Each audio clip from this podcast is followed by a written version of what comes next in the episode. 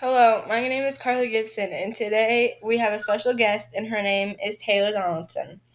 We're going to tell you about seventh grade and things to know before you go into seventh grade. So along that, seventh grade was a bunch of drama and different people. In seventh grade, you'll most likely find your people, a group of friends that you'll most likely hang out with every weekend and do stupid stuff with. You should wake up on time. So if your classes start at 8.15 like mine does, you should wake up around 6 a.m., get ready for the day. Make sure you have all your school stuff together and make sure you have your planned outfits the night before so you don't so you're not rushing in the morning to find clothes for the next day. Usually I do all my laundry for the week plus the weekend and on Sunday I'll put it on my on my dresses for the next day. If you have any animals, you could wake up a bit early and make sure to take care of them.